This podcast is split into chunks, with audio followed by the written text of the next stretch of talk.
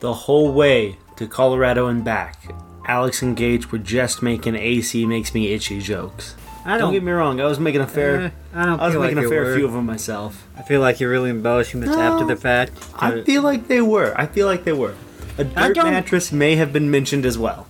I'm not ashamed of the weird maladies that afflict me, McClain. I can't control it. Jake, tell me about the AC thing. Go in depth. I want to hear about this. Well, air conditioning in cars. There's something about... You do that. I'm going to do a quick Google search. There's something about it that makes me itchy. My arms get all itchy. That's all I have to say. I don't... That's it? That's it. I don't know. It feels like somebody's blowing weird chemicals on me that make me itchy. How air conditioning can affect your skin from thehartmanbrothers.com. I feel like this really is not worth a deep dive. Blissfully tempers the blazing summer sun with a cool blast of air. But did you know that the cold, comforting air can harm your skin? Let's take a closer look at the negative AC effects on your skin. McClain, this is not helpful for Fall Watch 2020. This is old news. This is old news, AC makes me itchy. Once the cooling system is switched on, it almost seems like you or your passengers are allergic to your car's air conditioning. Within minutes, breathing can become more difficult. Noses begin to itch, twitch, and run, and eyes become swollen, watery, and red. 7 things about spring allergies and car air conditioning. What?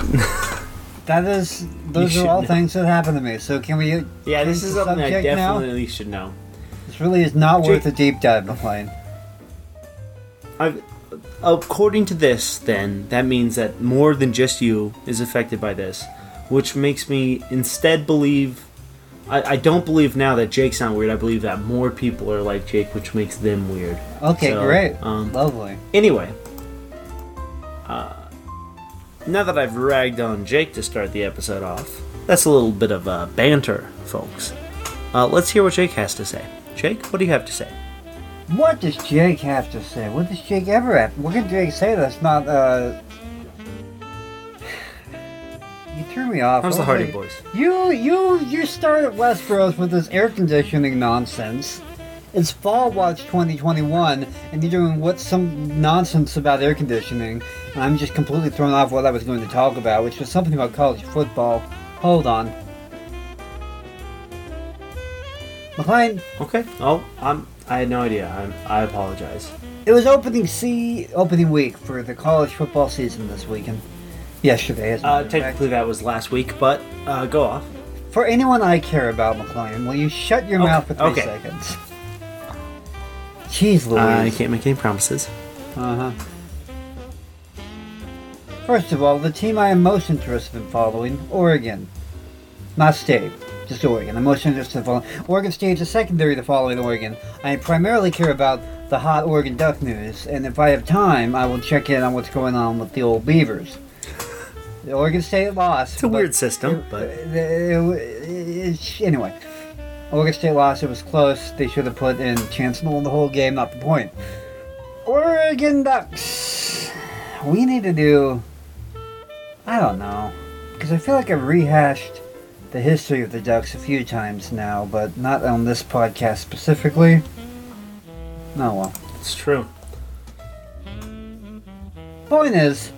The Oregon Ducks won. They were playing... what is Fresno State? Are they FCS? Fresno State is FBS, Football Bowl Subdivision, which is the premier, like the highest level in college football. That's where you get into the college football playoff, etc., bowl games, whatnot. Because the FCS, the Football Championship Subdivision, has a playoff system and is generally regarded as lower tier. But Fresno State is part of the Mountain West, which is a group of 5 conference. You have the Power 5 conferences and then the group of 5, which are generally looked on as less competitive. I never understood the college football system. As far as I can tell, there's like a major leagues and a minor leagues. And you got the major leagues of like the big college football programs. You got the Pac-12, the Big Ten, those guys. But then you have the minor leagues of like wherever the Montana schools and the Idaho schools, that's them. That's as far as I understand it. Yeah, the Montana State, Idaho State, they are part of the Big Sky Conference, which is in FCS. That's where the North Dakota State Bison won like 5 championships in a row.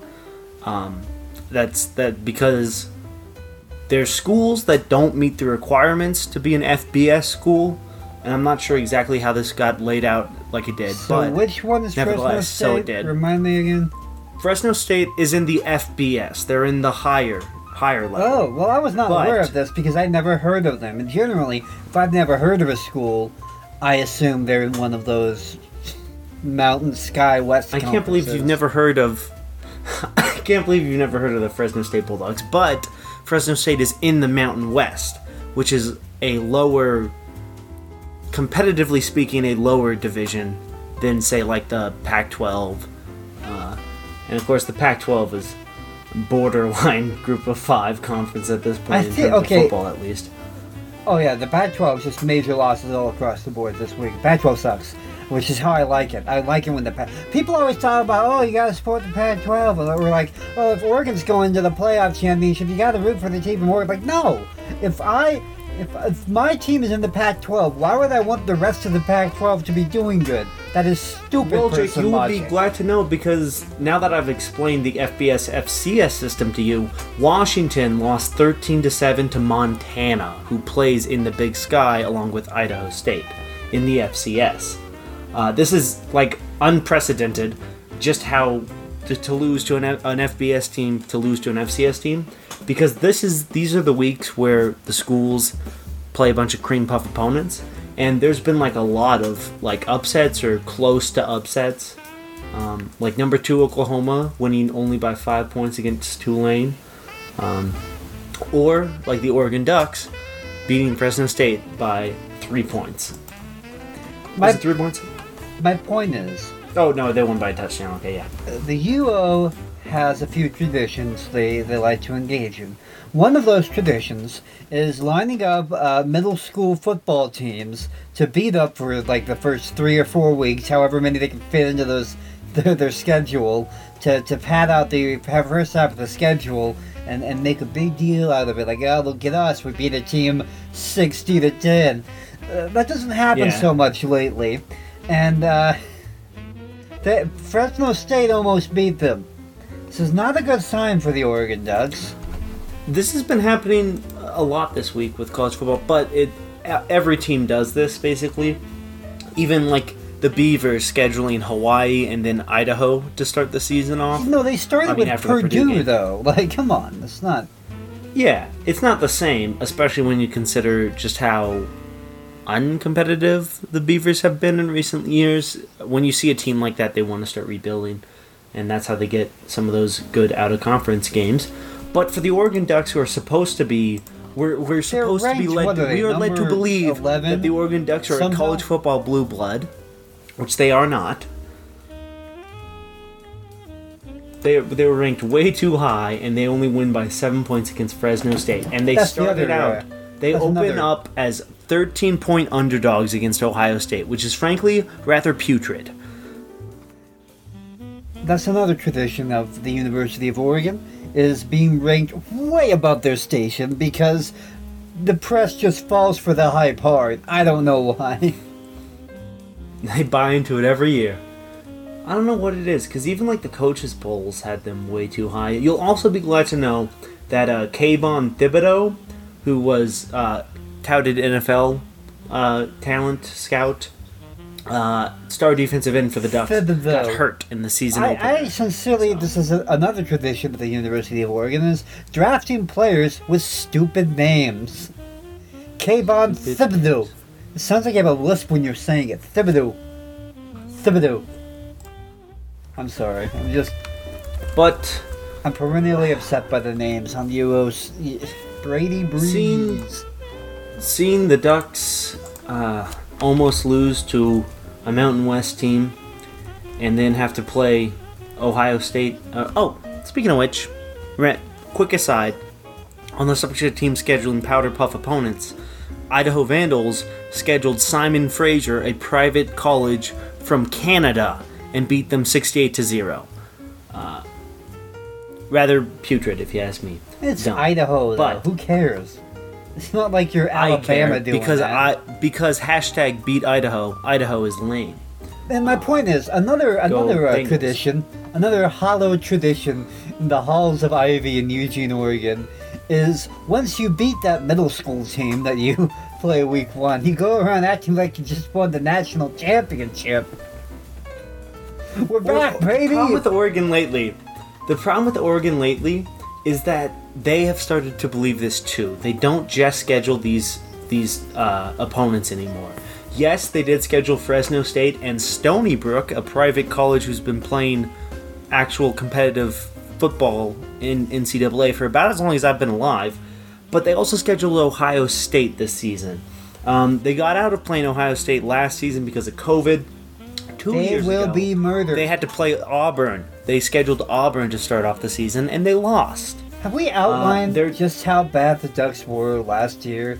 And how stupid it was that they got into, that they made the Pac-12 championship. Yeah, because Washington couldn't play the Ducks. It was so, this fate could not have worked better if Phil Knight himself had developed the coronavirus and spread it around. Yeah. When you lose to the Beavers and then you get into the Pac-12 championship, crazy. Yeah, that should not have happened by any means. But they started to believe their own hype, and they're like, oh yeah, we can play Ohio State. This is going to work out great. The last few years, I remember it was a while ago. It was almost probably like 5 to 10 years ago. They scheduled LSU to start off the season, and they lost. But now they're playing Ohio State, and they open as 13-point underdogs, which doesn't sound like a lot, but that is a lot, and that is very bad. The number 11 Oregon Ducks will head to Columbus, Ohio this weekend for a massive contest against top 5 program Ohio State, and the Ducks will be viewed as an underdog by more than just a few points.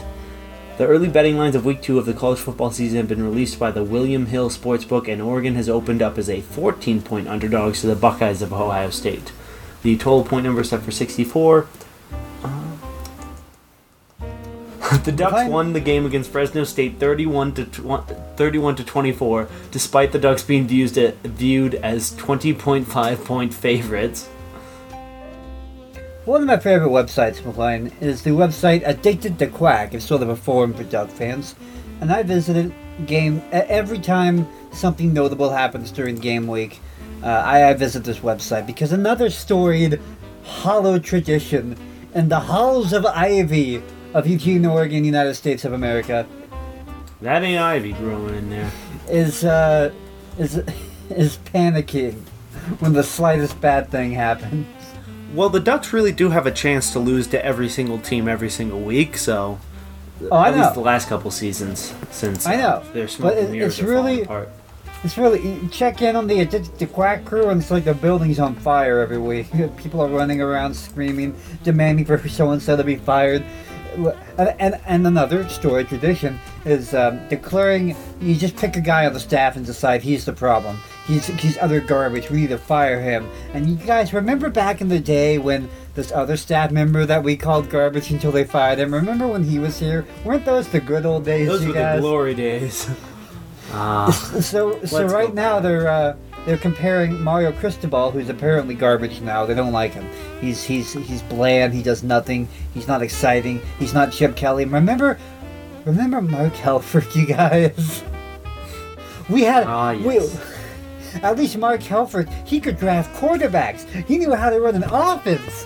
You guys wanted him beheaded in 2016. You were calling for his blood to fill the streets. And now you're putting on the road. Was there ever a man? I miss him. Was there ever a man that brought to my heart so much joy as Mark Helfrich? I think I can name one man, William Beauregard Taggart. I don't know if his middle name is Beauregard. I always forget. And people around here don't really talk about that 1 year of Willie Taggart. They always forget him. Speaking of which, Willie Taggart lost by 21 points against Florida. We can get to Willie in a moment. Florida Atlantic, but look, Willie's a whole separate story. Got to finish filling in on the UO here. Of course, my bad. Another storied, centuries old. Their tails intertwine. a centuries-old tradition of just honor and prestige is John Canzano's ongoing coverage of the Oregon Ducks. Now, when the Oregon Ducks win, John Canzano... Well, first I'll say when they lose, it's the end of the world. They're basically shutting the program down next week. It's the end of an era. All the coaching staff is obviously about to go commit suicide. John Canzano, he's presiding as the preacher at a funeral, declaring the end of days when they lose. But when they win, even if it's against Fresno State and they look terrible, Ducks are national champions this year, you guys, basically. Mm-hmm. The favor of God is shining down upon them. A win's a win, baby. Let's go. So this is John Canzano's Saturday night mailbag. After games, he will answer questions and print up a column, just like answering questions sent to him. So this is after they were almost beat by Fresno State. All right, football powerhouse, gridiron gods, Fresno State. The Oregon Ducks beat Fresno State 31-24 on Saturday. They will play Ohio State on September 11th. An auspicious date.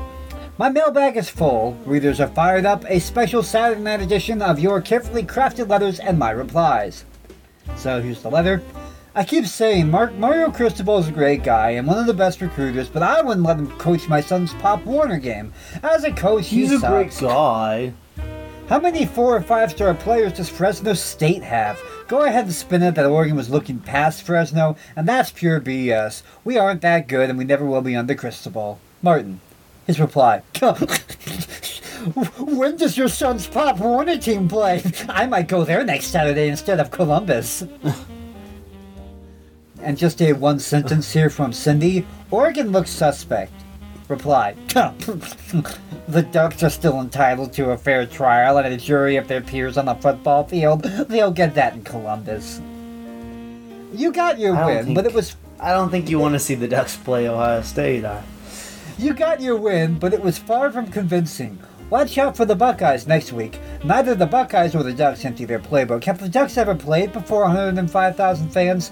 My lasting memory from the last Duck-Buckeye game was Marcus Mariota flat on his back. The Buckeyes will win by 10. From John. Ohio Stadium's capacity was reduced to 102,780 in 2019, okay? In 2020, there was limited capacity in the Big Ten stadiums. Technically, most of the Buckeyes haven't played in front of 105,000 fans either. Okay. You got him, John. John, I think you got him. Quick aside, isn't that insane that 100,000 people can fit in that stadium? That's crazy. Anyway. John writes, so the Ducks survived, but the fear remains. Mario Cristobal can't really coach. He looks like a deer caught in the headlights on the sidelines. It could get ugly next week. Reply. I've been to Columbus many times. I agree. I think Cincinnati's much better looking. He's calling Columbus ugly. Uh-huh. This is a respected sports author, McClain. Okay, Dave writes, Oregon can't run the ball up the middle until the other team gets tired. What happens if Ohio State doesn't get tired? Reply. Who doesn't eventually get tired? I think John's working on his stand-up bit instead of writing his sports analysis. I don't know. I'm unsure. McClain's checked out playing a video game right now, folks. No, Ohio I'm looking up to see the Beavers and Ducks schedule. I might have to bookmark these $83 Ducks at Utah Utes tickets until later in the season when I can make a decision on how bad the Ducks will lose. John writes, Ohio State looked suspect, or did you mean Oregon? 110K plus at the shoe, some big hits coming Oregon's way. The Ducks will be lucky to leave with their pride next weekend.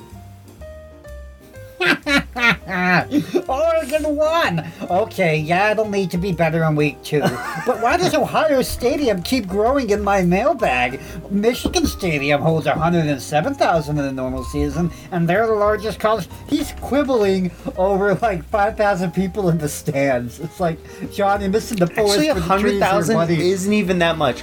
John, you don't get it. There could be zero people attending that game, and Oregon will still get their faces stomped in. It's Ohio State. Rick Wright said Ohio State will beat us by 21 or more. The Ducks couldn't beat the bad OSU last year. The spread is Ohio State 10.5 points. After you're done firing the Oregon coach, just be sure to get your wager down. Oh, John Canzano. I wonder what he's doing on Twitter. I bet he's an active presence. I bet he's the kind of sports writer who just likes arguing with people in his own comment sections. I'm getting a lot of like Matt Bellalassi vibes. Oh, he's a bald. So I already told you I heard him on the radio once. He's got a very whiny voice. He's got that silly kind of voice. He's a very bald man also. And this picture of him in some stadium somewhere, the light is gleaming off of his chubby little round bald head. Nice. He says that Oregon State got too cute in their loss to Purdue. I think he's just mad they swapped quarterbacks. Hey, I'm just happy that Oregon State's playing Hawaii at 9 p.m. next Saturday. Pac-12 after dark, baby. Not only will I be able to see that game, but everyone knows the Beavers play better after midnight. Let's see here. He's just tweeting all about Oregon State losing. Where's your stuff about the Ducks? Come on, John. The Ducks won, Jake. Yeah, they beat... It's crazy. That he's just like, yeah, but the Ducks won, so... Kayvon Thibodeaux. Thibodeaux. Sorry. I love looking back on score predictions. John's prediction was Oregon 40, Fresno State 20. Ugh. That went well for you, John. All right, where was I? That's a derail there. A little bit. Let's see. I wanted to talk about... Oh! Chip Kelly won a game this week, McLean. Chip Kelly won a big game against number 13, Louisiana State, coached by Coach O. I'm tempted 2 years removed from a national championship. See, I have a different theory. I think LSU might not be good, actually. They won the national championship 2 seasons ago. Then they lost a bunch of draft picks. And then they didn't play so well in the COVID season last year. And now they just lost to Chip Kelly. So McLean, I think you're missing what the real story here. Headline from Sports Illustrated. Quote, I never had my doubts. After 5 straight losing seasons as a coach, Chip Kelly is back. It's been... I don't know why, but that just made me laugh so hard. I never had my doubts through 5 straight losing seasons? No, I know I'm still good here, guys. I don't have any doubts about that. No. You won one game, buddy. Calm down.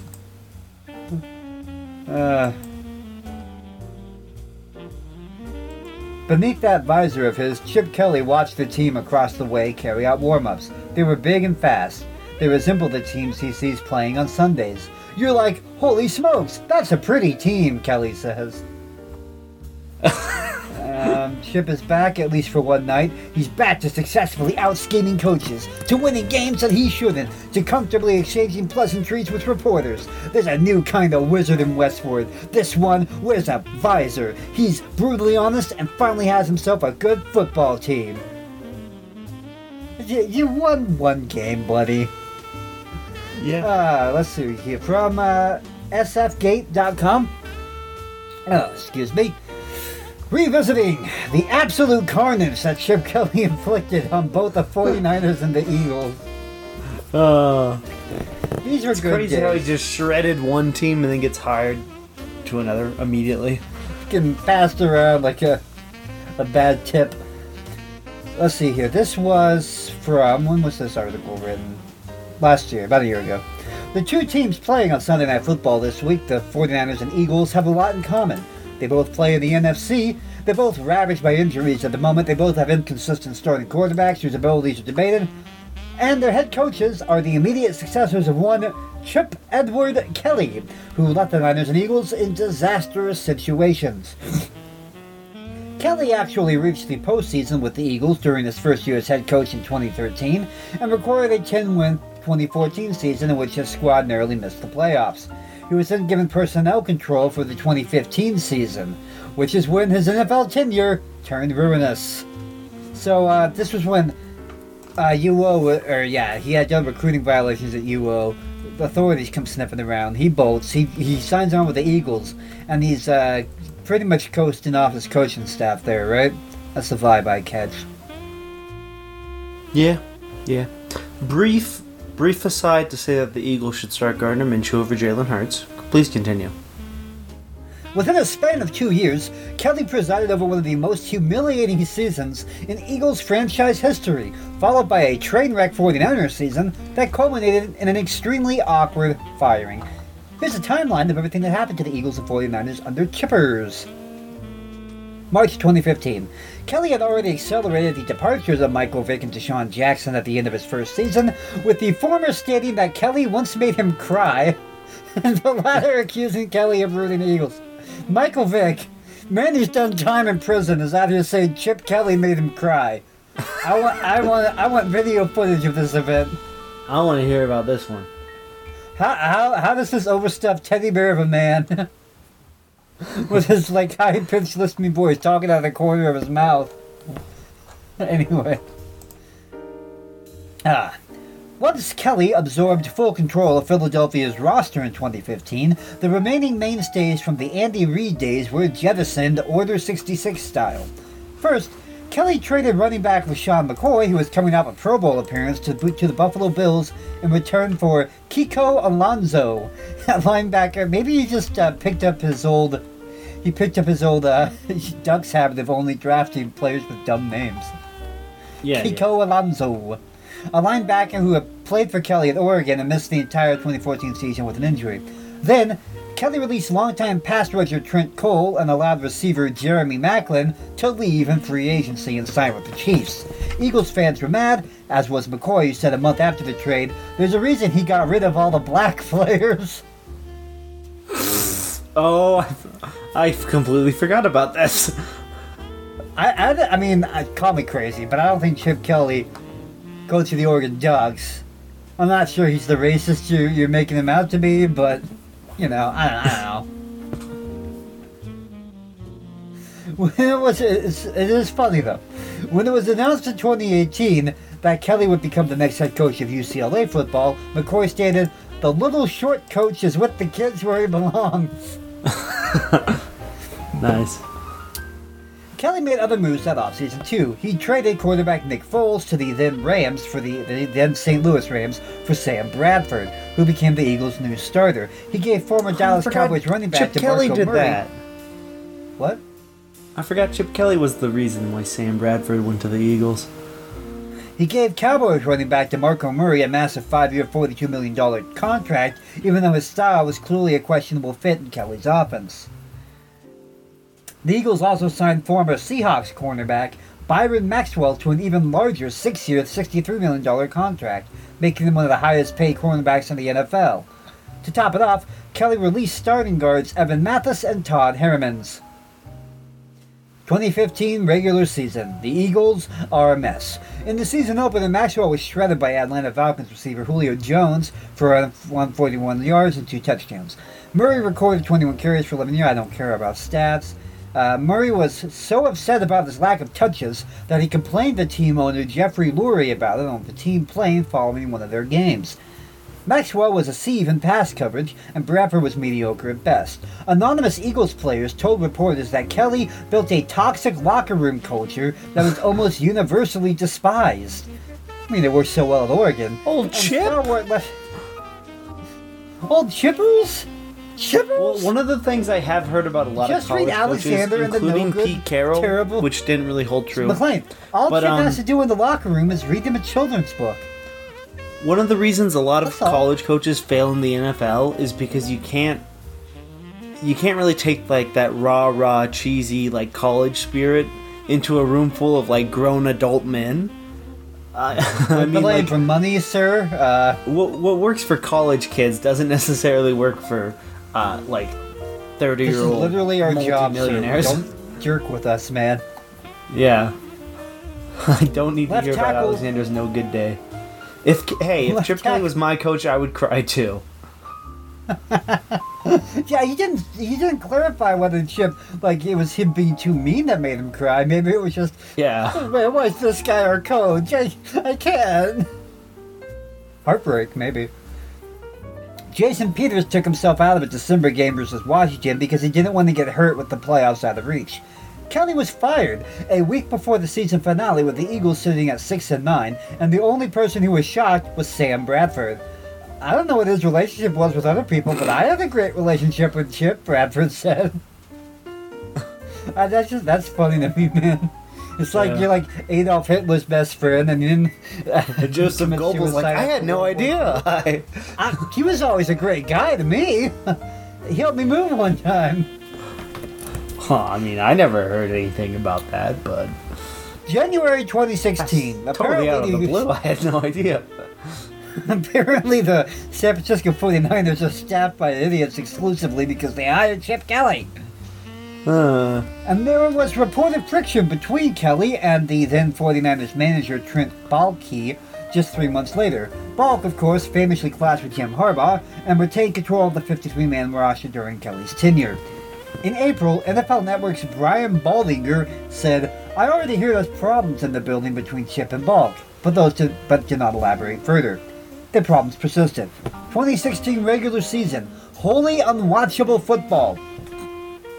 The 49ers won their season opener over a similarly inept Los Angeles Rams team, and then proceeded to lose 13 in a row. Only 4 of those were one-score games. The 13-game losing streak featured 5 games of Blaine Gabbert, who completed half of his passes for 5 touchdowns and 6 interceptions, a game versus the Bears when the 49ers had 6 net passing yards on the day, a run defense. I want to go back in time and watch every game that Chip Kelly coached in the NFL, man. Every run defense significantly worse than the next worst team in the league, the Cleveland Browns. A blown double-digit fourth-quarter lead to the New York Jets being quarterbacked by Bryce Petty. The circumstances were so bad that tackle Joe Staley said he considered immediate retirement. That year of my life was the worst time I've ever had playing football, Stanley said in 2018. I kind of forgot about it. I don't have any good anecdotes with Chip Kelly. It was just one and done. Still, an argument can be made that the worst thing about Chip Kelly's lone season was the win that broke the losing streak. The same day of that victory, the 0-14 Cleveland Browns beat the San Diego Chargers, putting the 49ers in the driver's seat for the first overall pick in the draft by nature of the strength of schedule tiebreaker. The 49ers, needing a pass rusher, would likely have taken Texas A&M star Myles Garrett with that pick, but they instead decided to beat the Rams 22-4-21. I've won, but at what cost? You ever hear about... speaking of which, time out. This goes back to our discussion about things that are happening in the NFL. You ever hear about Myles Garrett trying to kill Mason Rudolph with his own helmet? No. No. Continue. Okay, so in a football game between the Pittsburgh Steelers and the Cleveland Browns, dreaded rivals, Cleveland Browns hadn't been good. That was when they were still bad. Mason Rudolph was in because Big Ben was injured, and Mason Rudolph is a capable backup for the Steelers, probably going to be their quarterback once Ben retires finally. I will be watching the Steelers closely this year, McClay. Yeah, but you can go onto YouTube and search Myles Garrett helmet, and you'll probably get a lot of results. But he sacks Mason Rudolph and removes his helmet, takes Mason Rudolph's helmet off, and hits him on the head with it. And why? Afterwards, I don't know, but afterwards, heat of the moment, game passion, all that. Afterwards, Myles Garrett says that Mason Rudolph said the N-word. He did not, by the way, just so we were perfectly clear. So he did have to walk back that statement. That might be a story that we have to search up for, actually, to get the full... Okay, so why did he try to kill him and then lie about why he did it? Revisiting the Myles Garrett Mason Rudolph helmet incident on Thursday Night Football. Myles Garrett will never live down his fight with Steelers quarterback Mason Rudolph on November 14th, 2019, and more specifically, his decision to swing a helmet at Rudolph in a moment of rage.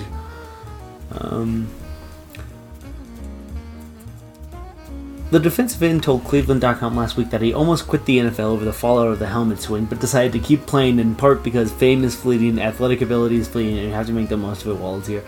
He did kind of try to play the victim, if I'm being honest. With 16 seconds left in an otherwise dull Thursday night game between the Steelers and the Browns last November, Garrett took down Rudolph as Rudolph released a garbage time screen pass. The two tangle on the ground before getting up and jawing at one another behind the line of scrimmage. Garrett ripped off Rudolph's helmet as they continued to go at it, and then slammed the helmet down on Rudolph's head. It did not connect as directly as intended, but the damage could have been severe. Several Pittsburgh offensive linemen reacted by tackling Garrett to the ground and throwing punches and kicks at him. Browns players arrived to the scene late, not noticing the incident until Garrett was already on the ground and entered the fray. A whopping 33 players would be fined by the NFL for their part in the altercation. I want more of this in the NFL. That's one of the worst things I've ever seen on a professional sports field, said announcer Joe Buck while calling the incident. Well, that's a sad statement on our professional sports these days, if that's the worst thing you've seen. That just sounds boring. Yeah. Come on. Afterward, a reporter asked Mason Rudolph whether Garrett should be suspended. Rudolph didn't want to comment on how the NFL should handle things, but he did get in a couple of parting verbal shots. I know it's Bush League, and I know it's a total coward move on his part. Garrett has on multiple occasions claimed that he swung the helmet in response to Rudolph using a racial slur. Rudolph has repeatedly denied the accusation, and an NFL investigation found no evidence to support it. That said, the only players near the start of the incident were members of the Steelers, and the very start of the fight included just Rudolph and Garrett, so it's difficult to determine with absolute certainty what actually happened. Is that all of the story? I was expecting a little more. That's pretty much it. You can watch the video clip of it, because it was like... yeah, like I heard... I remember, because Pat McAfee, I think it was, said that was basically attempted murder. I mean, like, pretty close. When you're hitting someone on the head with a helmet like that. Well, punching somebody in the face is... You call that attempted murder, but well, I mean, it didn't look good. The angle of it looked bad, but it was very funny to see Myles Garrett take off Mason Rudolph's helmet, swing it at him, and hit him in the head with it, and then afterwards be like, like total like 180, like he was the victim. Yeah, no, this looks bad. Yeah. Well, anyway, but what you got me off track. Chip Kelly's one win that broke a 13-game losing streak cost him a number one draft pick. So on January 2nd, 2017, Kelly is fired, but he learns of his firing through the media. The day before the team's regular season finale versus the Seahawks, ESPN's Adam Schefter reported that the 49ers planned to fire both Kelly and Baalke as early as post-game on Sunday. This was apparently news to Kelly, as NFL Network's Mike Silver reported that Kelly called 49ers owner Jed York after reports broke of his impending firing, and it was not a warm and fuzzy conversation. See, I just, in my head when I hear that, I just have a picture of like Chip Kelly going into an interview and like the journalist asking, "So Chip, what do you think about you getting fired?" "Fired? I didn't get." Surprise Pokemon face. Huh? Yeah. On game day, Baalke confirmed that he had been informed of his firing, but Kelly said he was unsure of his own future. Everybody got an invite to the party except Chip. Except Chip. Pro Football Talk reported that Kelly would have a chance to throw a verbal Hail Mary in an effort to get another year, but this last ditch was evidently unsuccessful. Oh, to be a fly on that wall. He can pitch himself for one more year, but he's got to be... He brings in like one of those big old yarn conspiracy boards. All right, Chip. Here's why I need another year, guys. 3 minutes to secure your job. You gotta trust the system. Look, maybe year 5 or 6 we win a game, okay? It just takes time. Trust the system. I hate that language.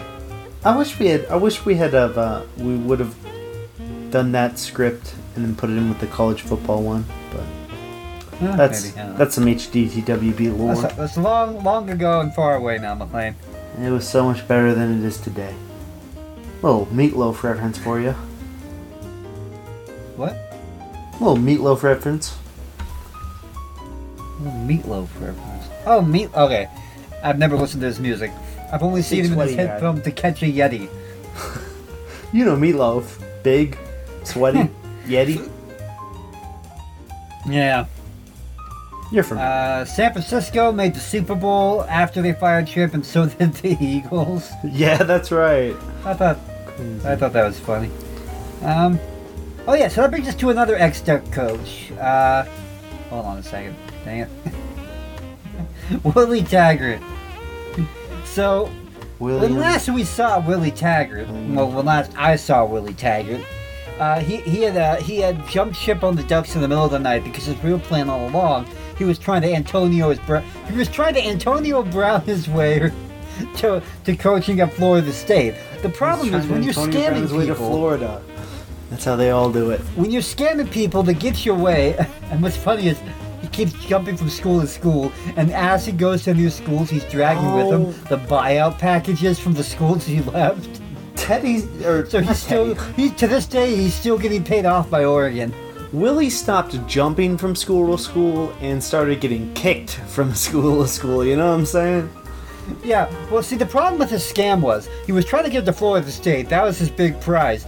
But he gets there, and so the scam only works if it turns out he's actually a good coach and can actually coach Florida State. Yeah, Florida State had their worst season in literal decades. They hadn't missed a bowl game since, like, the 80s. And that all went up in smoke under one season with Willie. Yeah, so they bought him out. So he's still getting paid off by Oregon and Florida. And where is he now?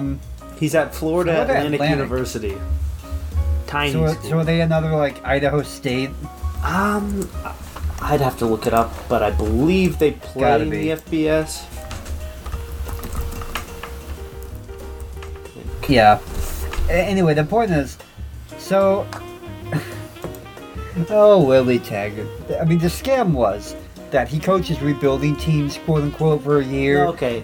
Before people realize he's not good, he jumps ship, gets people to buy him out so he could go to a better program. He's trying Florida Atlantic does play in the FBS, but they are a group of 5 school.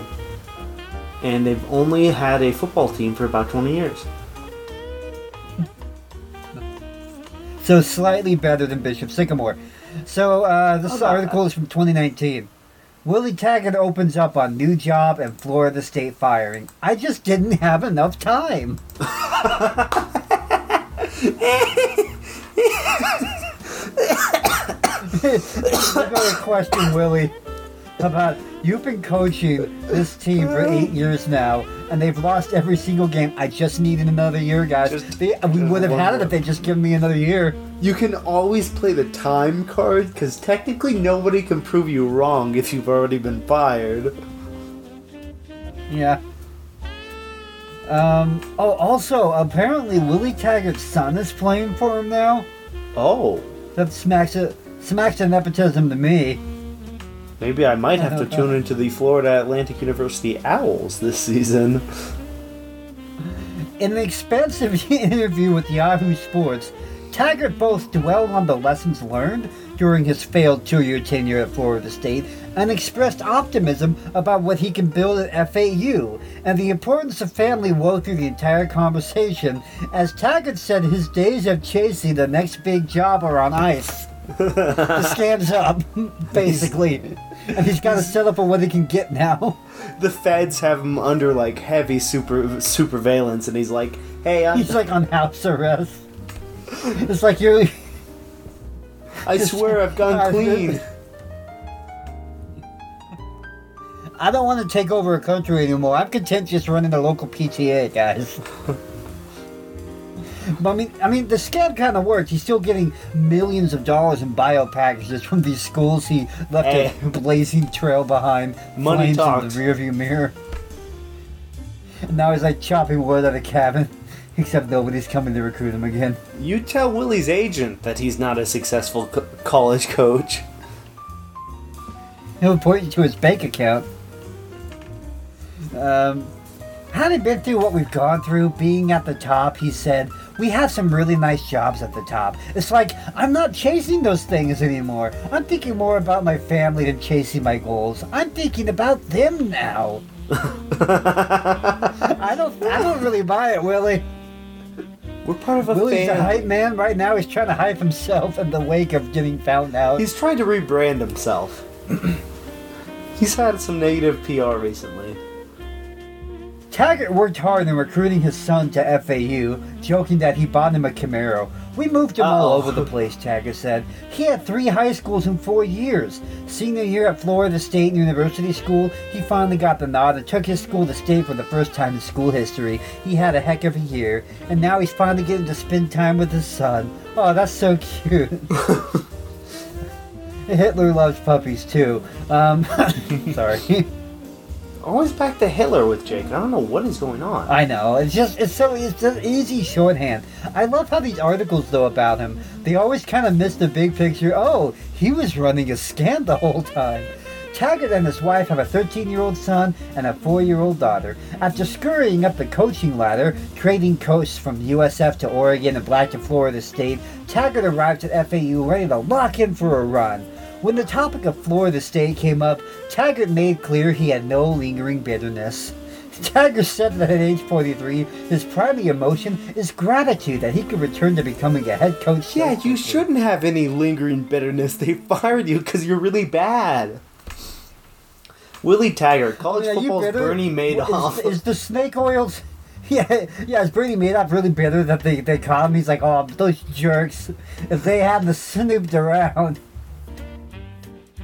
You gotta just put your hands like, oh, you got me. It's like if Bernie Madoff gets caught, and then they just let him go, and he goes back to running a bank, and he's still getting money from the past scams. He's like, hey, I'm just grateful I'm able to do this.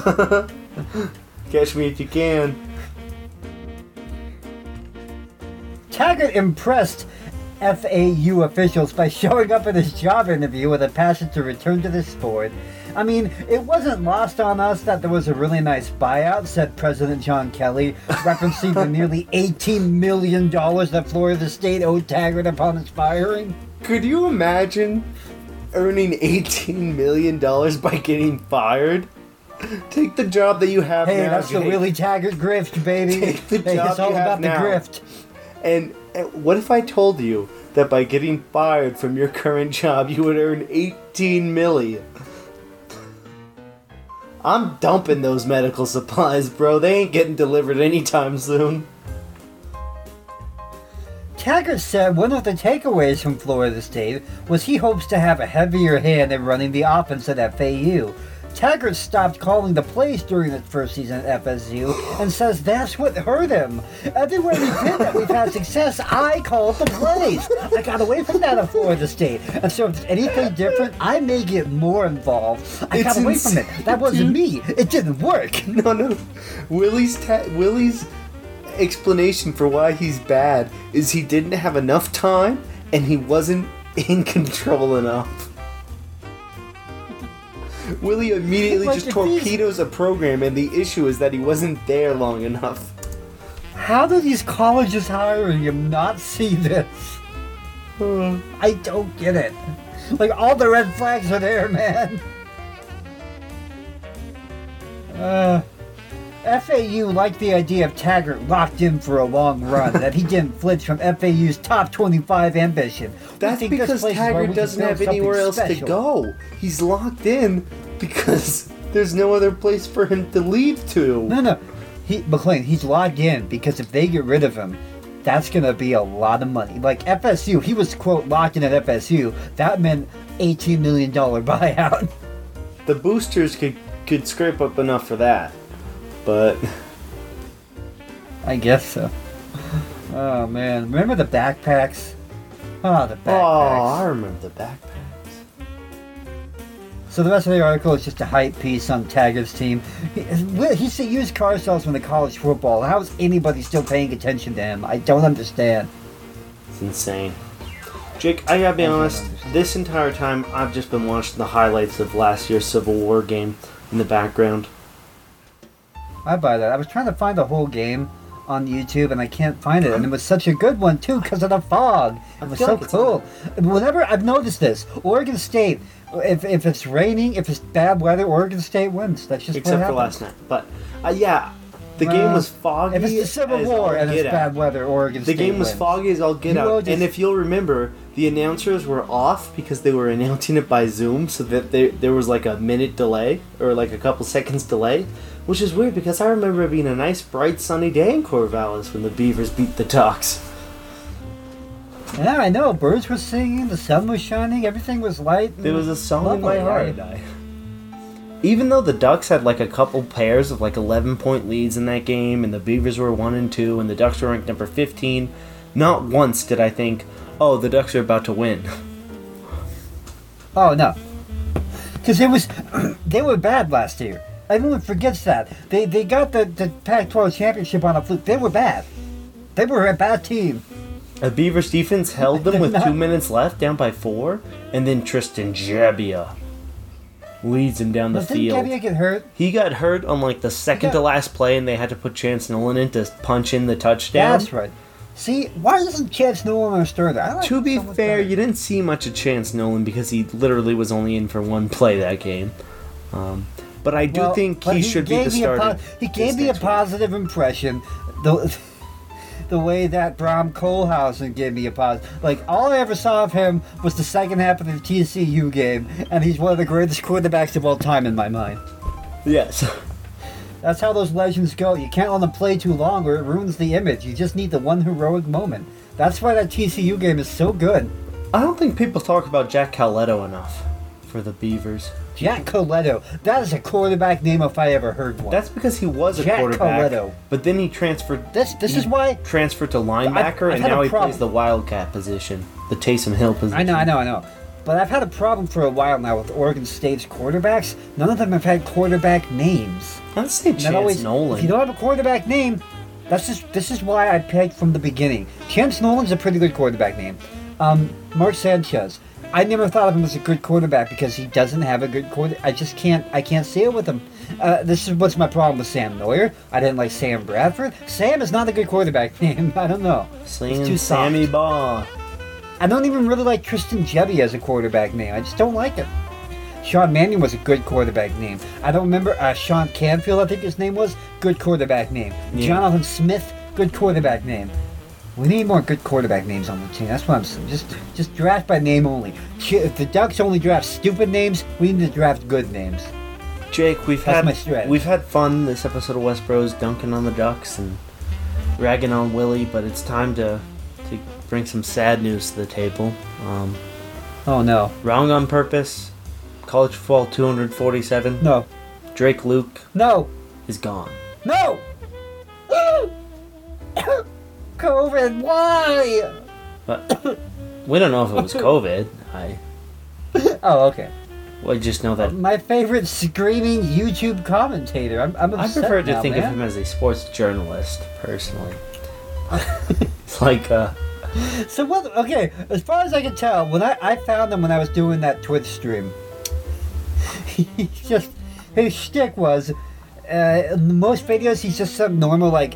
You could tell he's like maybe late high school, early college. He would go out, he would just film videos talking about, man, I can't wait for the game this week, it's going to be so good. And then when they lose, he'd sit in his car and scream his head off. Those were the funniest things.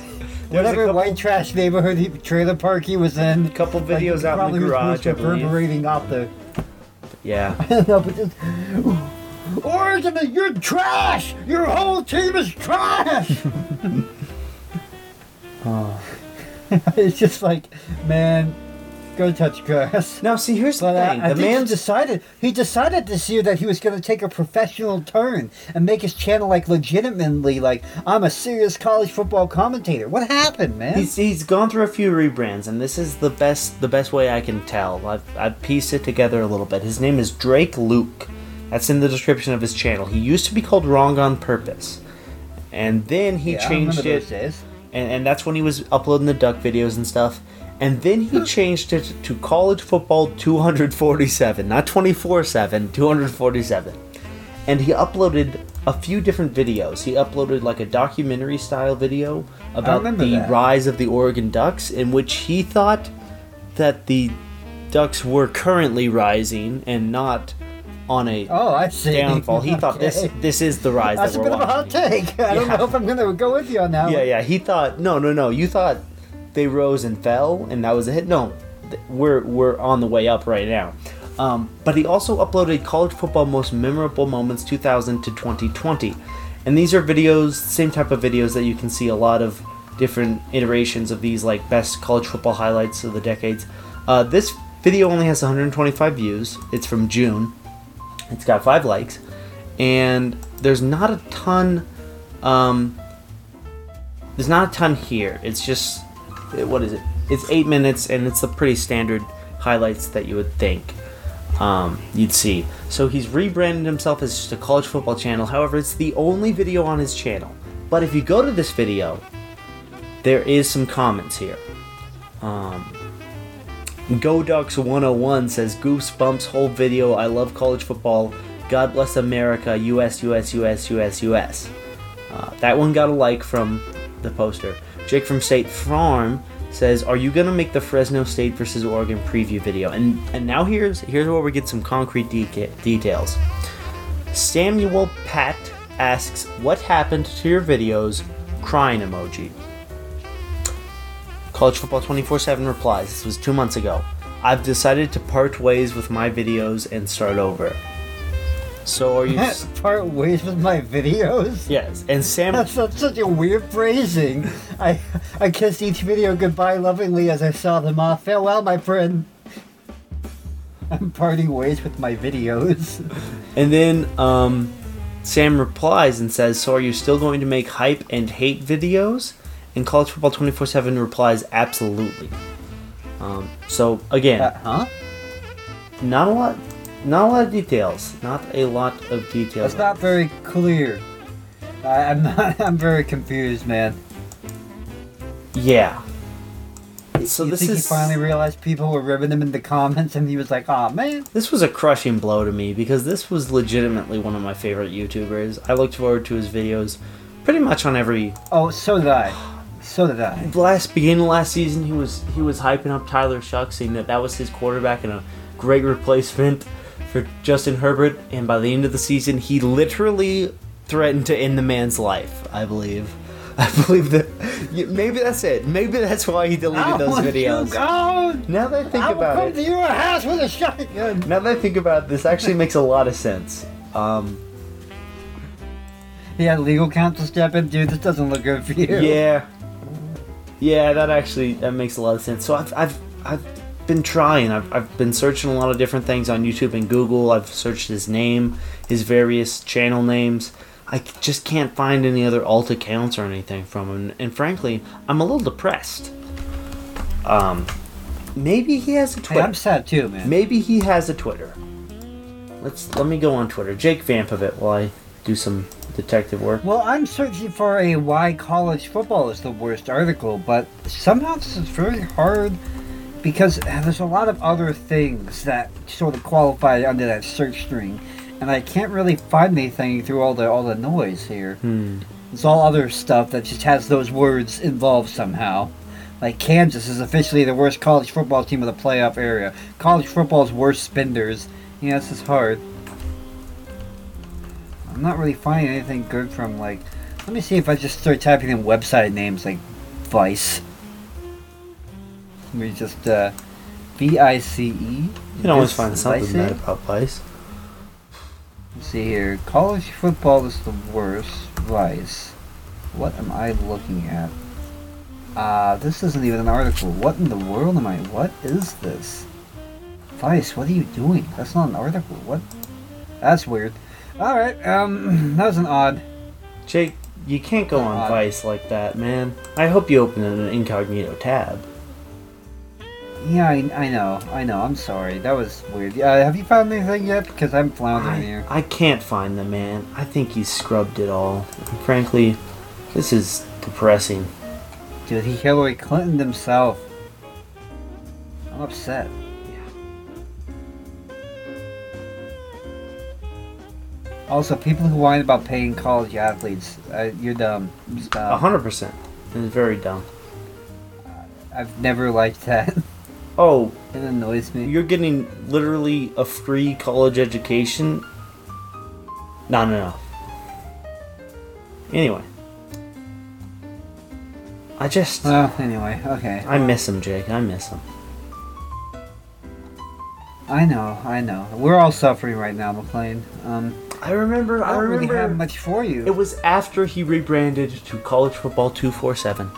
And he, one of his rant videos, pregame rant videos, he was like, I know what people are saying. They're saying, oh, College Football 24/7, as if people, like, call him that.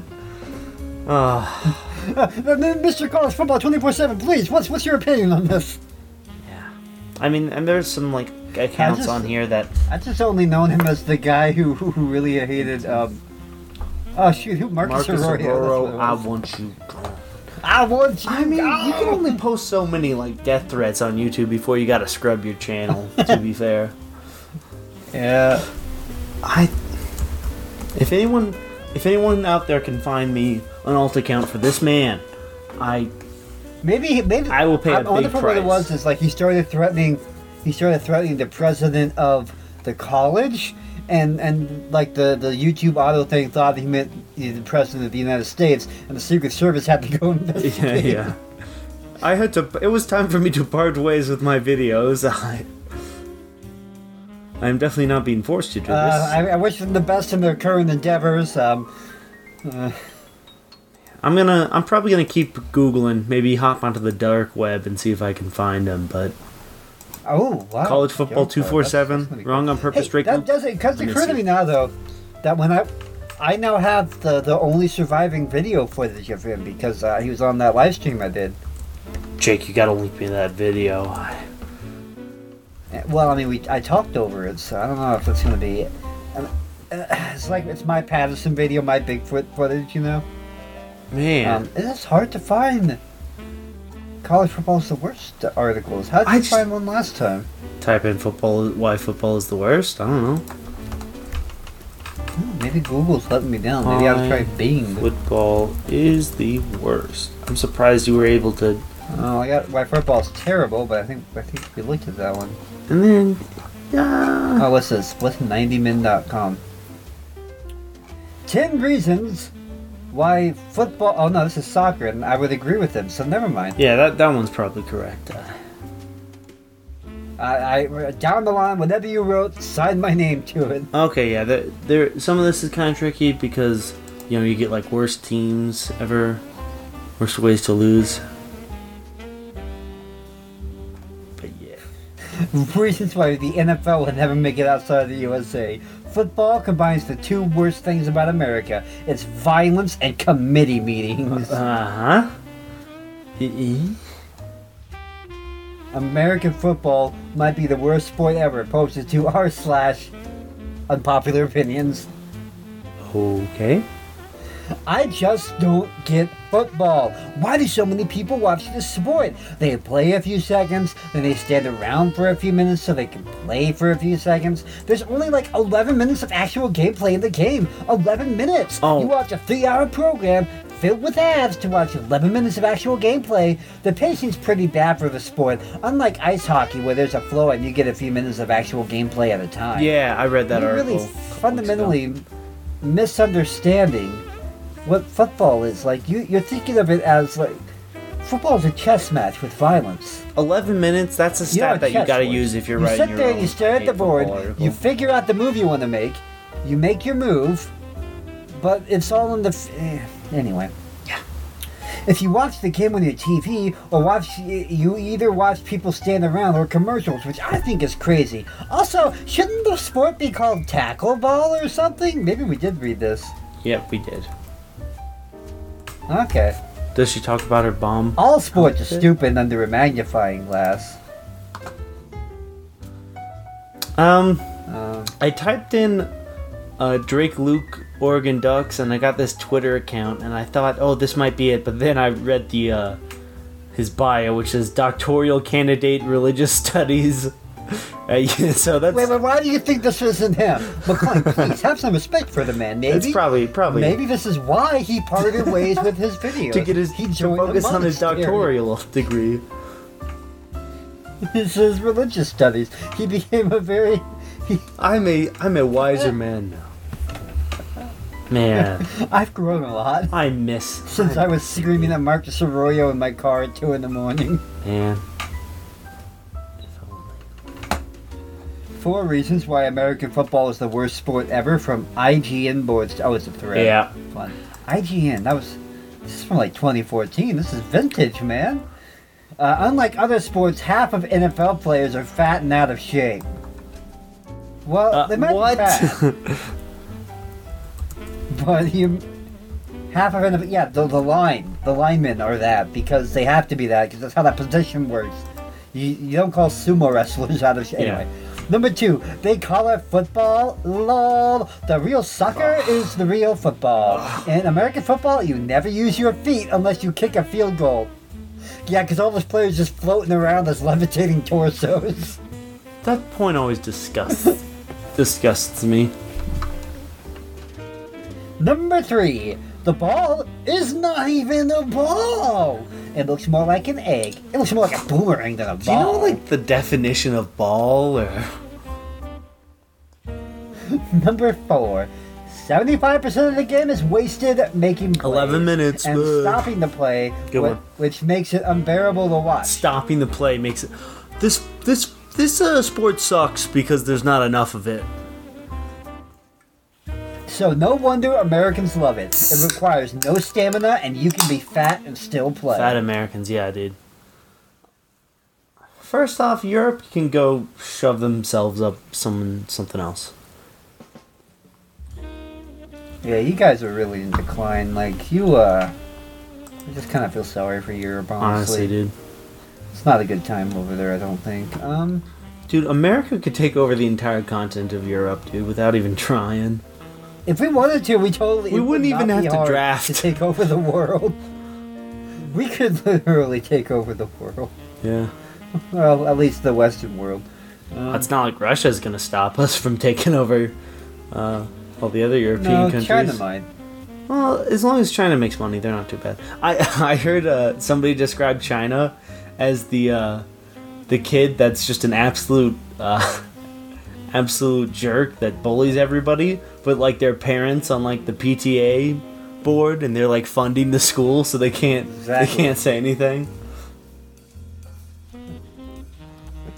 It's like Phil Knight and no, it's like Big Ben beating up his girlfriend. Ugh. It's like, yeah, he's a terrible person, but like it's Deshaun Watson, their quarterback. So no, Gage and mine favorite bit. Oh yeah, what happened with Deshaun? Gage and mine favorite bit is what happened with Deshaun? Your Honor, I recognize the charges against my client, Deshaun Watson, are very serious in nature. That being said, this man throws a football very well, and I think we should take that into consideration. Exhibit A, highlights of the 2016 College Football Playoff National Championship game. Now I hope the jury will understand the significance this has. Let's see here. At least 10 of Deshaun Watson's accusers have filed police reports. I thought they cut him already. The latest scuttlebutt is that they're probably going to trade him to the Dolphins, and some people are saying that they might pick up Cam Newton since he got cut by the Patriots. Well, I thought Cam got signed by Bishop Sycamore. Or was that a Babylon Bee article? No, that was an NFL meme. Ah, I see. Dolphins owner Stephen Ross, quote, really wants Deshaun Watson. Hey, you're playing with fire, buddy. I don't know if you really want that. Boy.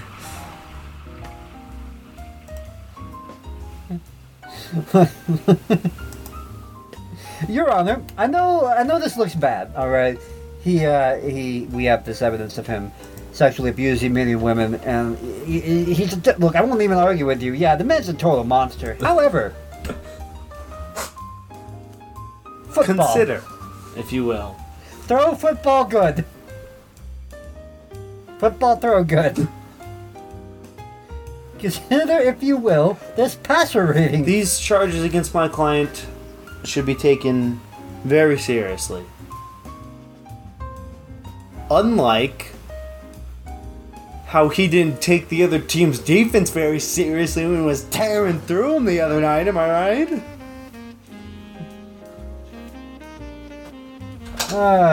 Oh, these are not aging well. I tapped into Deshaun Watson meme hit images. I'm getting the old stuff, and it's not aging well, man. Oh, yeah, well, this is a good one. All right. I don't even know what it means, but I feel like it's funny if I know the context. Let's see here. Deshaun Watson has had more sexual assault lawsuits filed against him in the last week than Sam Darnold had touchdowns in 2020. That's mildly funny, I guess, but not only if I knew who Sam Darnold was. Sam Darnold's the big, chunky West Coast kid with the Midwest ethos. With the West Coast ethos. Yeah, I forgot about that. Jake, he's like a trunky. What was it? He's a thick, trunky West Coast kid with a Midwest ethos. So weird. He's just this. I just imagine a giant log bouncing around. A big, thick log. All right. That's all. I think that's all I got for you today. Here. Until we find college football 24/7 again somewhere. Yeah, he's out there. I'll leave a light burning in the window. Hopefully. I miss you. Colin Cowherd apologizes to Sam Darnold. My fascination and pleas are now hurting his brand. Wait, what? wait. Go. Rewind. Oh, it's giving me an ad. Sorry, hold on a second. Oh, come on, I need details on this. What did you say? My fascination is hurting his brand? My fascination and pleas to acknowledge his greatness. Any of us would ever deny that your parents have a huge part in deciding how your life goes. Do you grow up in a stable environment? Do you grow up in an unstable environment? Are you loved? Are you supported? No reasonable person would deny that, 0 to 15 years old, having some stability, some love, being loved, being helped, being assisted, being elevated. Where are you going with this? That is not to say you can't overcome it. And we see this in pro sports all the time. Nobody would deny that Pete Carroll's been aided by Russell Wilson, has been aided by, he had a good owner, he had a good coach. They gave him a great defense. So for the first 2 years of Russell Wilson's development, he had the running back, this and that. Now, it's been his franchise. I'm waiting to hear where he goes with this. And nobody would argue that Andrew... Yeah, I'm really lost. Had too much I heard them say love a bunch, and I don't know what's going on. It matters. Not only does it matter when you're a child, but as you age... I've worked for 6 different companies, 5 different companies, 4 have been great. The one place I didn't feel I really succeeded, it was bad management. It's nothing against them. It was just a circus from the day I got there. At one point, we had a dog on the set. I'm not joking. Every night. And at one point, we did news from a leather couch. I'm not joking about that. Colin, buddy, you're a little off track here. Bleacher Report. Bring it back, Colin. Bring it back. The quarterbacks who had the most help. Mahomes had the best skill people. Okay. Baker was second. Sam Darnold was 30. Every other. Jake, say hi to Dad. Now they can hear you on the space station. Come on. What do you mean? Look, if Mom's gonna be on the podcast, you can at least tell her to speak up. I can only do so much. She wants you to say hi to Teddy. Oh, that's the dog. It's a dog. That's a puppy. It's a puppy. That looks like a stuffed animal that gained animation. That's why his name is Teddy. That's how we say he looks like a teddy bear. Yeah, he looks like a stuffed animal that gained animation. That's why his name is Teddy. Hey, would you keep Big Mouth down? You could hear him on the space station down there. I don't know if that's necessarily true. Sorry, wait, you can hear me on a PlayStation? What? Yeah, it's true. Ah, Teddy's attacking me. The dog is viciously attacking the plane. Apparently.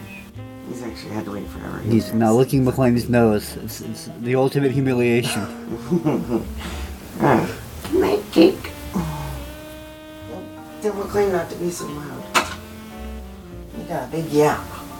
Well, I'm never telling. No, that's Katie. Quiet down. Katie's quiet. No, she doesn't. I think she likes to tell me about it. I know she does. I just want to hear Sam Darnold. Another quarterback. Every other young quarterback in this league got something. Josh Allen got the coach. Lamar got the organization. Baker got the wide receiver talent. Deshaun Watson got wide receiver weapons. Patrick Mahomes got everything. Sam Darnold got nothing. I'm reading Bleacher Report's discussion on Darnold. Sam got nothing. The Jets have failed to surround Sam Darnold with a quality cast. It'll be slightly better this year. They've drafted a potential number one receiver, and they have a promising rookie left tackle. Oh, good hell. Where you land, where you're raised, what you're born into is so vital. Every other young quarterback got something to grab onto, some support group. His first head coach in New York was fired. Sam Darnold was a gift to you, and you spat in his face. You Pharisees! Weapons. This is a year ago, too, so this is before Sam got traded. Ownership below average. They begged a center to come out of retirement last year to protect him. He got hurt. His best receiver, Robbie Anderson. His favorite target, Jets wouldn't keep him. Let him go for pennies. Robbie Anderson's now in Carolina. We're saying, you know, you don't deserve Sam. Nobody deserves Sam. You never deserved Sam. You didn't give Sam enough love. I could have loved Sam. Sam deserves a real man. I would have loved him. I would have given him a home. He then got out of a hospital, walked up against Dallas, threw for 360 yards, a couple of touchdowns, and they crushed the Cowboys and Dak Prescott. He is the only young quarterback in this league. Nothing. What does he grab onto? Where's his support system? 30th, according to Bleacher Report. The draft in 2015. Take my hand, reach out and grab it. I just want to give Sam that shoulder to cry on. Not a single player is still there. And in the second half last year of his starts, in his last 8 starts, he was 6-2, 13 touchdowns, 4 picks. But he gets a lot of heat. And I found this out, I think, because half my audience hates me, that you kept pushing back on Andrew Luck until everybody acknowledged, good Lord, he didn't have any help. You keep pushing back on Russell Wilson until finally you're like, he makes everything work. Darnold, I have to quit praising him. And I just want you to watch him. And I think their schedule this year is brutal. I think their weapons are still bottom. I like Le'Veon Bell. I'm not sure if he's going to come last. Stand behind him. Tight end. He's just never available to play. But I think I'm hurting Sam Darnold. I think my fascination. I love him too much. And my if you love something, you have to let it go. His greatness is now hurting his brand. I pushed him away. Seriously. I think people are just pushing back because they don't like me. From now on, it's just that guy with the Jets. You hate Sam, but remember, if the world hates you, Sam, remember, it hated me first. Colin Cowherd. Man. No, that's sad, man. It's weird because, like... That hit me in all the feels. Because Colin Kaepernick's beef with Baker Mayfield, like, the exact opposite is his relationship with Sam Darnold. Well, Baker Mayfield's the other woman. Dear Sam, I wrote you. You still ain't responded. Baker Mayfield is the one they elected prom queen, and Sam got jilted, and Colin's never gotten over that. Let's play this one. I know they all think Baker's the pretty one, Sam, but I always thought you were best. Be with you till the end. Big, trunky, arm, feet, coachable. Even though he grew up on the beach in California, he has sort of a big West feet, coachable personality in a cold division. I think that's a wonderful note to end West Bros on today. We're playing big, trunky, Midwest ethos, corn-fed boy from the hot land, just ready to play some rock and roll out here. Even though he grew up on the West Coast, he has a Midwest ethos, a cold-weather guy. If only. He's a real go-getter who can pull himself up by his bootstraps and really run it up to flagpole and see if anyone salutes. I'm the reason people don't like Sam Darnold. Because I'm rooting for him so hard, and I'm pleading for his greatness. But people don't like me. They're repelled by my love. The world is dark, and my love for Sam is a light, and the darkness cannot stand the light. It wants to extinguish it.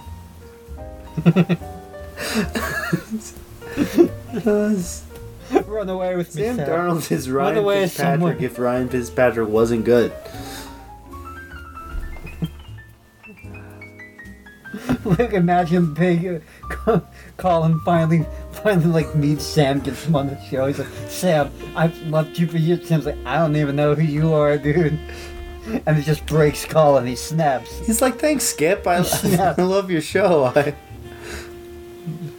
Oh, yeah, you and that black guy in New York. Side note, did you hear that Max Kellerman got fired off the first take? Oh, no, I didn't. What did he do? He did. I don't know if he did anything, but apparently Stephen A. Smith never liked him. And... to be fair, I don't think he likes anybody. That's fair. But let's see Max Kellerman. Max Kellerman. Yeah, Stephen A. Smith has wanted Max Kellerman off of First Take for years, claimed that the ESPN analyst didn't appreciate Kellerman's smartest guy in the room attitude. By the point of the show, though, you're supposed to be arguing with them. It was reportedly nothing personal, and that Smith felt Kellerman's smartest guy in the room attitude was not something he wanted to go up against. Though it wasn't personal, according to sources, Kellerman has a smartest guy in the room attitude, and Smith wanted more of a debating challenger. Skip Bayless, as would the Midwest ethos have helped? How about being Trump? The two are both heavily reliant on speaking in higher syllables. What if Max Kellerman was more Trump? Max, on the other hand, usually has a bit more of an intricate answer planned out. Now, this doesn't mean he hasn't been wrong before, because Max most certainly has been wrong on several occasions. But here's the good news, Jake. Do you know who is replacing Max Kellerman? The white guy. I'm just guessing. Hold on. Who's replacing Max Kellerman? You're giving me the... Okay. So, they're going to have... Let me think about who's been fired from the NFL recently. Wait a minute. Tim Tebow left. I mean, he got cut or whatever. So, is Tim Tebow going to argue with Stephen A. Smith? True. Tim Tebow is going to be on First Take every Friday. Yes! Yes! They're gonna have alternating hosts. Wasn't Stephen A. Smith was the one who hated him, right? I think so. That might make good for good TV. Yeah. They can just argue about himself. There's a crew of... Yeah, that's the ultimate thing, man. The sports media has become so sensationalized that they just become this... Yeah. Michael Irving will be on the show Mondays. Tim Tebow will host the show on Fridays. And then they'll have alternating hosts, I think it is, for the other days. But yeah, Tim Tebow will now be a regular host of First Take with Stephen A. Smith. It's funny how when you're in the NFL, you can just quickly switch to some job like that. Oh, that reminds me. Yeah, I saw. What was that meme I saw of a bunch of the Buccaneers players in the Super Bowl being like, a year ago, this guy was in jail. This guy was in the WWE. This guy was on... Tom Brady was getting cut and retired. Yeah. Crazy. I saw a meme that was like, I bet you're wondering how we Tebow's all got manager giving him the most inconsistent career advice to where to go next. Went from football to baseball to broadcasting to baseball to football to the First Take. It's like he's doing the Antonio Brown thing, but he doesn't really have an end goal here. I don't know. Okay. All right. I think we're good here, unless you have more hot Colin Cowherd updates. I'm always down for Colin Cowherd. Max Kellerman was a contributor on Tucker Carlson's MSNBC show in 2005? It's crazy, man. Well, that was back when, I don't know. It's a different world than it was then. For sure. Different world. Colin Cowherd rips major college football head coach. Let's see. Tony Romo is out of his mind for the Jets' judgment. Tony Romo, that's a name I haven't heard in a while, but was one of those names that's like, oh, he's just always been in the NFL. Tony Romo actually is now one of the most respected announcers in the NFL because despite his play on the field, he's actually very good at talking about what he's seen. And there was a stretch in the AFC Championship game between the Patriots and Chiefs a couple years back where he was like calling every play before it happened. Who was that announcer that you sent me? You sent me a video compilation of it saying he's the worst announcer in the NFL. Joe Buck is the worst. Pull that up. Joe Buck worst moments. Because he can't be as bad as Jerry Allen for the Ducks, who you will have no idea what's going on in the game because he's way too into the game and he announces it the way a stressed out fan would. All right, now they're lining up for that. Man, can you believe they pulled that play last time? Anyway, he's throwing the ball, I guess. I wish the refs would just... And it's just that... Or he's like, if the Ducks are losing, he doesn't want to talk about it. If it's just embarrassing, he'll just... You know, I was at the store the other day, like, the game's going on while he's talking about trying to find Reese's peanut butter cups. Well, that's a little different, but Joe Buck is a TV announcer, and he's like, considered probably, like, just the main TV announcer for football and baseball. He's on Fox Sports. Just the most boring guy. So he's like a... Oh, so he's the opposite of Jerry Allen. Boring. And, I mean... He just, oh, you have a radio voice, but no passion. You don't really get the full effect by just hearing it. You got to see the great plays he's ignoring. Oh, that reminds me, Mike Bellotti. Yeah, essentially, Mike Bellotti, former Ducks coach, my favorite footballer. Tampa Bay, they needed that completion to Bend, and now they get a good run from Blunt. He won't go down. LeGarrette Blount, what a run! One of the best of the year, LeGarrette Blount. That's all weird. The way, and he broke tackles. Okay, so pause. The impression that I get is he's faking excitement by raising his voice, but there's just nothing behind it. It's like when somebody smiles, but they're like, just with their mouth, like the rest of their face doesn't change. It's 100% that. So creepy and fake. That's what his voice sounds like. It's 100% like, that. Hey, I'm excited now because I'm talking louder. Look at him run. And if you're wondering, Jake, yes, that was LeGarrette Blount running that touchdown in of Oregon Ducks fame. LeGarrette Blount went on to win a couple Super Bowls with the Patriots and the Eagles. I only know just the sucker punch mostly, yeah. That's all I know. Mostly just that. Yeah. And every step.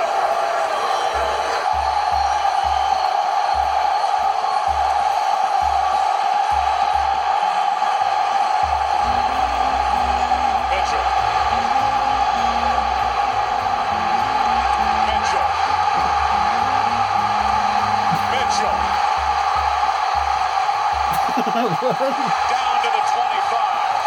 Guy just ran back a kickoff. Good job, Guy Mitchell. Just ran back a kickoff for like 70 yards. And Joe Buck will sometimes do this thing where he'll just repeat the guy's name over and over when he's making a great play. It's the worst. I don't know how this is going to show up the audio. Mitchell. He's doing a Ben Stein reading the Mitchell. Mitchell. 100%. 100%.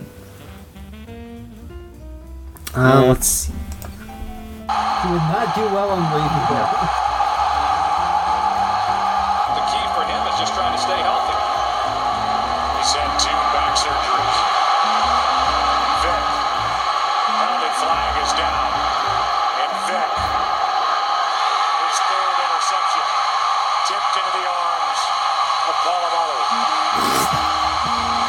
The Steelers would sure like to see him just get down. They're trying to analyze football game, but anybody watching this game would not say they should have run it more than they did. Penalty flag comes down as the catch is made on the far side of the field by Knox. A total deke by Devin Hester. A flag is down, however, back inside the 20. And the referee and the officials are calling this back. Oh, this here is the call of the helmet catch in Super Bowl 47 against the Giants and the Patriots, where the Eli Manning makes a miracle play, throws to the helmet, yada, yada, yada, yada.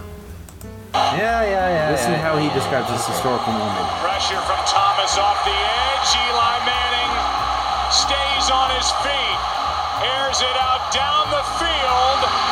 It is caught by Tyree inside the 25, and a timeout taken.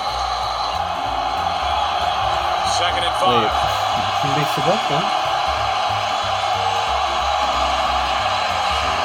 Lawson, behind the defense, it's Reggie Bush, and Bush is into the open field, showing his speed.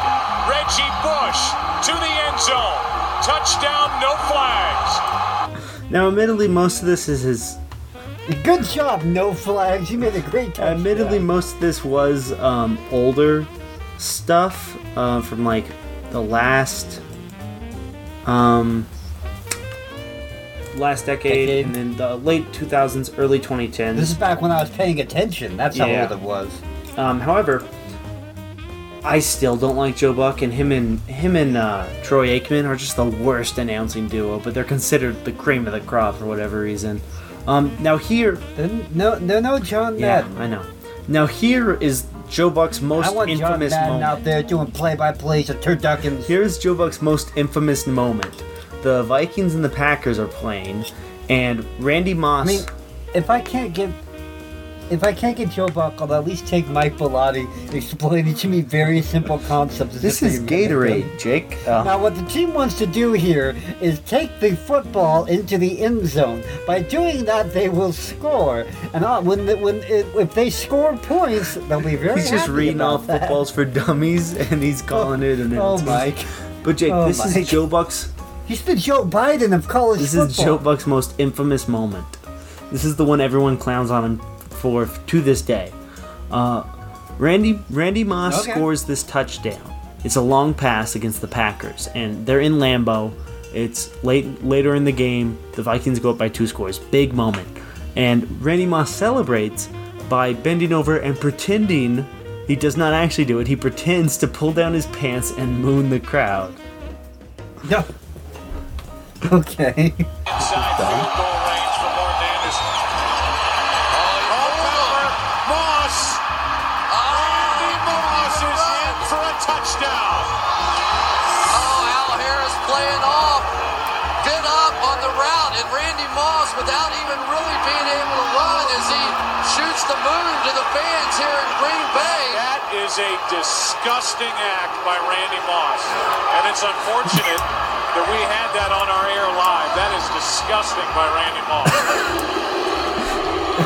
our air live. That is disgusting by Randy Moss. I think he...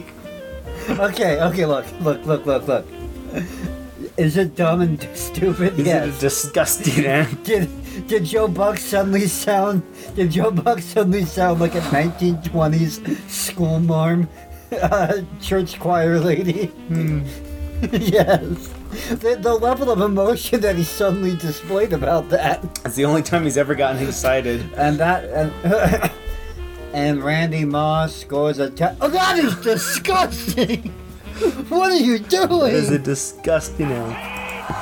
Now, my personal favorite for the worst Joe Buck call, the least enthused Joe Buck call, is the last play of Super Bowl 51, where the first Super Bowl to ever go into overtime, after Tom Brady leads a 25-point comeback, and the Patriots march down the field, the first drive in overtime, to score the game winner. In overtime, the greatest comeback, the greatest quarterback to get his 5th Super Bowl after Deflategate, after his mom had cancer, all of this.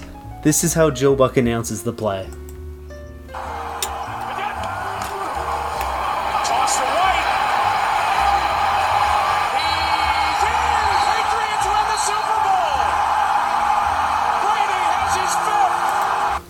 Toss to White.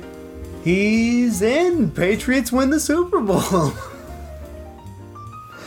Maybe he was a big Falcons fan. I don't know. I guess, but man, that still just runs through my head every once in a while. He's in. I guess they win. All right. Well, I'm going home. And I'm going to grab a sandwich from Subway on the way home. He's in. Patriots win the Super Bowl. It's like he was expecting to get out of the office at like 4, but he had to stay over till 5, and he's just waiting till the boss says he can leave. And okay, we're done. All right, see you tomorrow, guys. You ever hear about the Minneapolis miracle? I think that's a high note to end. I've tried to end this episode 5 times now. What was the Minneapolis miracle? The Minneapolis miracle was when the Vikings, in the divisional round of the playoffs, divisional round of the playoffs against the Saints. They were down by 1 point with 7 seconds left in the game on their own 25. Case Keenum heaves the ball down the field. Stephon Diggs catches it on the sideline. And the Saints player misses him, completely whiffs on the tackle, so he's able to run right down the sideline to win the game, to score the game-winning touchdown. And when you hear, like, the radio announcers call the play against, like, Joe Buck's announcement of it, it's just the worst. Run out of bounds or run it off the back of the end zone. Are you going to play that? Or? Wow. Just a big mistake. This is the radio, the home radio call. You got to take advantage of it when they do that kind of stuff. 10 seconds to go. 24-23 Saints. Vikings at their own 39. It's third down. 3 receivers right, Thielen left. Marshawn Lattimore 12 yards from Adam. Case on a deep drop. Steps up in the pocket. He'll fire to the right side. Caught by Diggs. Stay up. Oh, my God. Oh, my God. 30. No. 10. Touchdown. Are you kidding me? It's a Minneapolis miracle. Stephon Diggs and the Minnesota Vikings have won. I've long said radio announcing is so much better emotionally than 100% announcing. It always just comes because that's what they're supposed to do. Would you like to hear Joe Buck's? Because you can't really because you got to convey it over audio only. I learned that listening to a lot of college football games on the radio while I work. It's 1,000 times better. It's always sounds unless you're Gus Johnson, but we don't have to get into him today.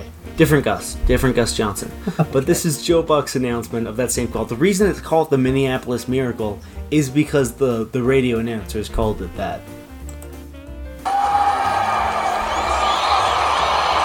Steps into it. Pass is caught.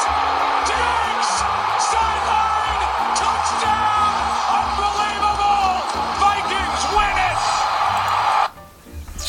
win it. It's just not the same, is it? Yeah, it's not. Man, it's not quite there, man.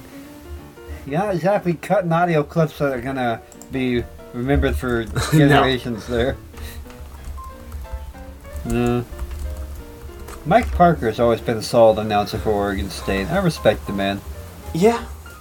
There was one last bit where before a Buccaneers game this last fall, Joe Buck and Troy Aikman were caught on a hot mic saying that military flyovers were a waste of money and that you wouldn't see these in a Biden-Kamala presidency. Oh, that's going to go over well with the NFL that's trying to... Hey, McLean, you know what I hate? Patriotism. God, I hate the military. Welcome back, folks. I mean, there's a lot America is torn on right now. A lot we disagree on. But I feel like it's generally not going to go over well when you go, man, you know what's stupid? Military. You know what I really hate, McLean? America. Jake. What's all this red, white, and blue nonsense? Jake. I think next week we should visit the baseball announcer that used the homophobic F slur, got fired on air, and had to announce a home run.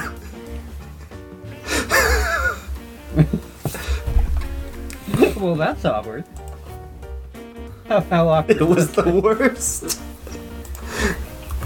Hey, we can end the show on this. It'll be a quick one.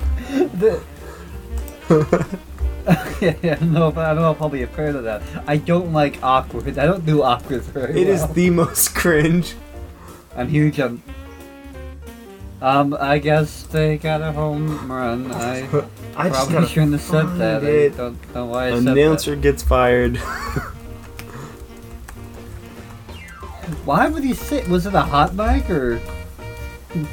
But you're like, man, I gotta say this. Like, see, I know it's gonna be the last thing I do in my career. Okay, but... yeah, I think this is the audio. I'm mad as... Yeah, this is the live pregame show, and he was caught on a hot mic saying something that he should not have said. Okay. Let's hear it.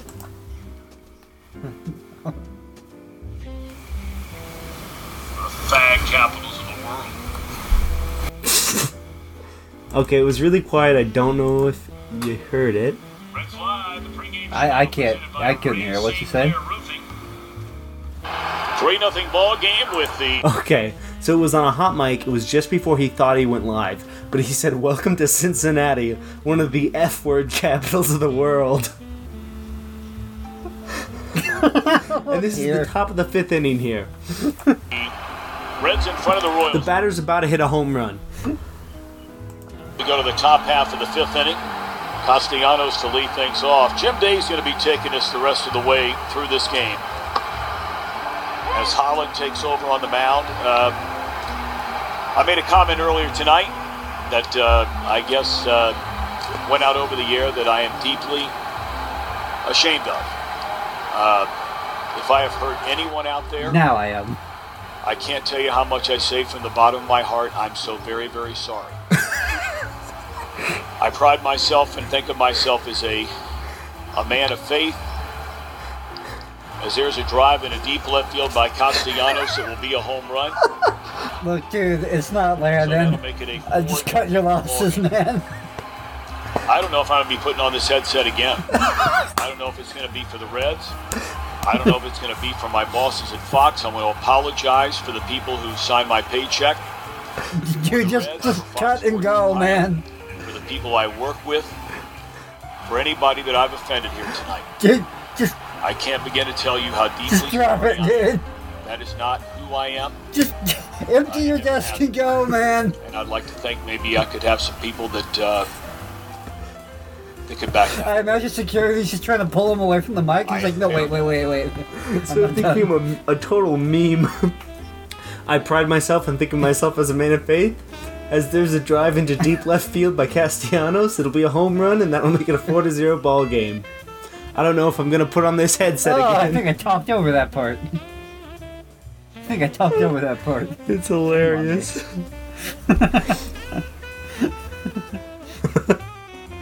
This commenter. This video is so funny. That never happened. The apology, the intro. That never happened to you announcing. That never happened to you announcing high school games on KCW. Oh, I completely forgot to bring that up. What's this I hear about you filming football games? I have joined the Idaho State University sports crew, and because the Big Sky Conference recently signed a deal with ESPN Plus to broadcast all their games on there. We are on ESPN, so I technically work for ESPN. Well, there we go. McLean's in. I'm going to be on First Take every Wednesday. Just to make sure those hot mics, McLean. Make sure that onboard mic on the camera. Welcome to Pocatello. Running when you call Pocatello the kid capital. I can't believe I didn't tell you about that. You need to make a regionally specific slur. Mormon capital of the world. I feel like there's gotta be something. Look at you, spud eaters. Capital of the world. I made some comments today that were deeply offensive. This clip's only 40 seconds long. I think we should end the episode on this. I know. This is a football game. Okay. It looks like a pass that needs to be caught. Yeah, you can't use your shoulder to catch a football. You've got to get your hands out there every night, and I'm out there with my kids working on catching the football. They want to use their body. It's just a natural instinct as a human being, but you've got to learn to be able to put the ball in your hands. Your hands are what makes it possible. Your shoulder pads are hard and stiff. Your hands are tender, and they can move and caress the ball. That's kind of gay, but close. Fourth down and 9. What was that? Where was that? It was North Iowa versus Iowa. That's kind of. I imagine he got fired. It was a different time. This was like 10, 20 years ago. That's kind of gay, really? But it doesn't sound that old. 4th and 9. Here comes the punt. Okay.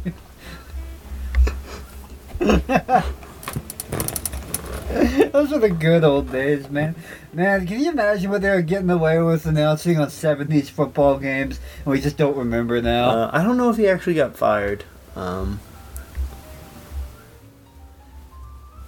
mean, I'm sure it didn't. He probably at least got fired. Best clip ever. You think it's going to be awkward in one way, but the guy brings it around to funny. Then the other guy drops an awkward nuke.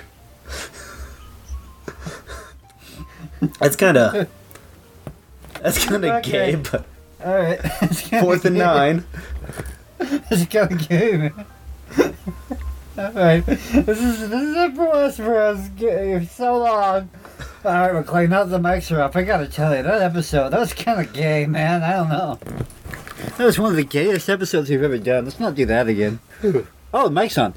I've always prided myself as a man of faith. I don't know when I'll be putting on this headset again, whether it be for West Bros or... I thought West Bros was over, and I made some comments there that I deeply regret. I've always thought of myself as a man who wasn't gay. Oh, shoot, I did it again. Oh, dang. Oh, jeez Louise. I'm just going to go. I'm fine. That's probably best. Man, that Jake's kind of gay. Oh, no. Can't get no rest, don't know how I work all day. When will I learn? Memories get in the way. I walk around, I can't hear a sound, folks talking loud, but I don't see at all. I gotta get away, I don't know where to go. It's hopeless, so I guess I'll leave it alone. Well, I spent all that day fixing up to go somewhere. Thought I was late, and I found she wasn't there. I guess I'll find love, peace of mind some other time, but I still have today. I gotta get away, I don't know where to go. It's hopeless, so I guess I'll leave it alone. 12:45, headed for the subway home. Oh, I took my time, 'cause I felt so all alone.